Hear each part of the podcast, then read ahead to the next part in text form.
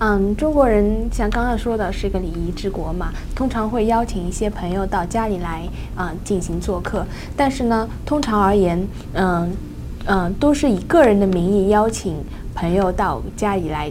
进行嗯进行做客，邀请家人嗯朋友到家里来做客。他们在家里通常会谈一些比较私人化的个人的一些事情，就不会谈公事。所以说，如果是邀请你到呃中国人邀请你到他家去做客的话，通常呢是朋友之间的一些聊天，并不会谈很正式的在工作的时候所谈的一些事情。